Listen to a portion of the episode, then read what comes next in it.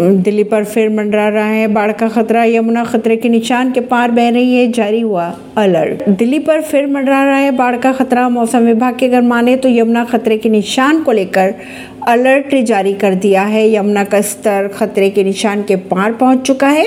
राहत बचाव टीमों को अलर्ट पर रख दिया गया है। दिल्ली प्रशासन ने निचले इलाके के लोगों को सचेत भी किया है और सतर्क रहने की हिदायत भी दी है। परवीन सिंह नई दिल्ली से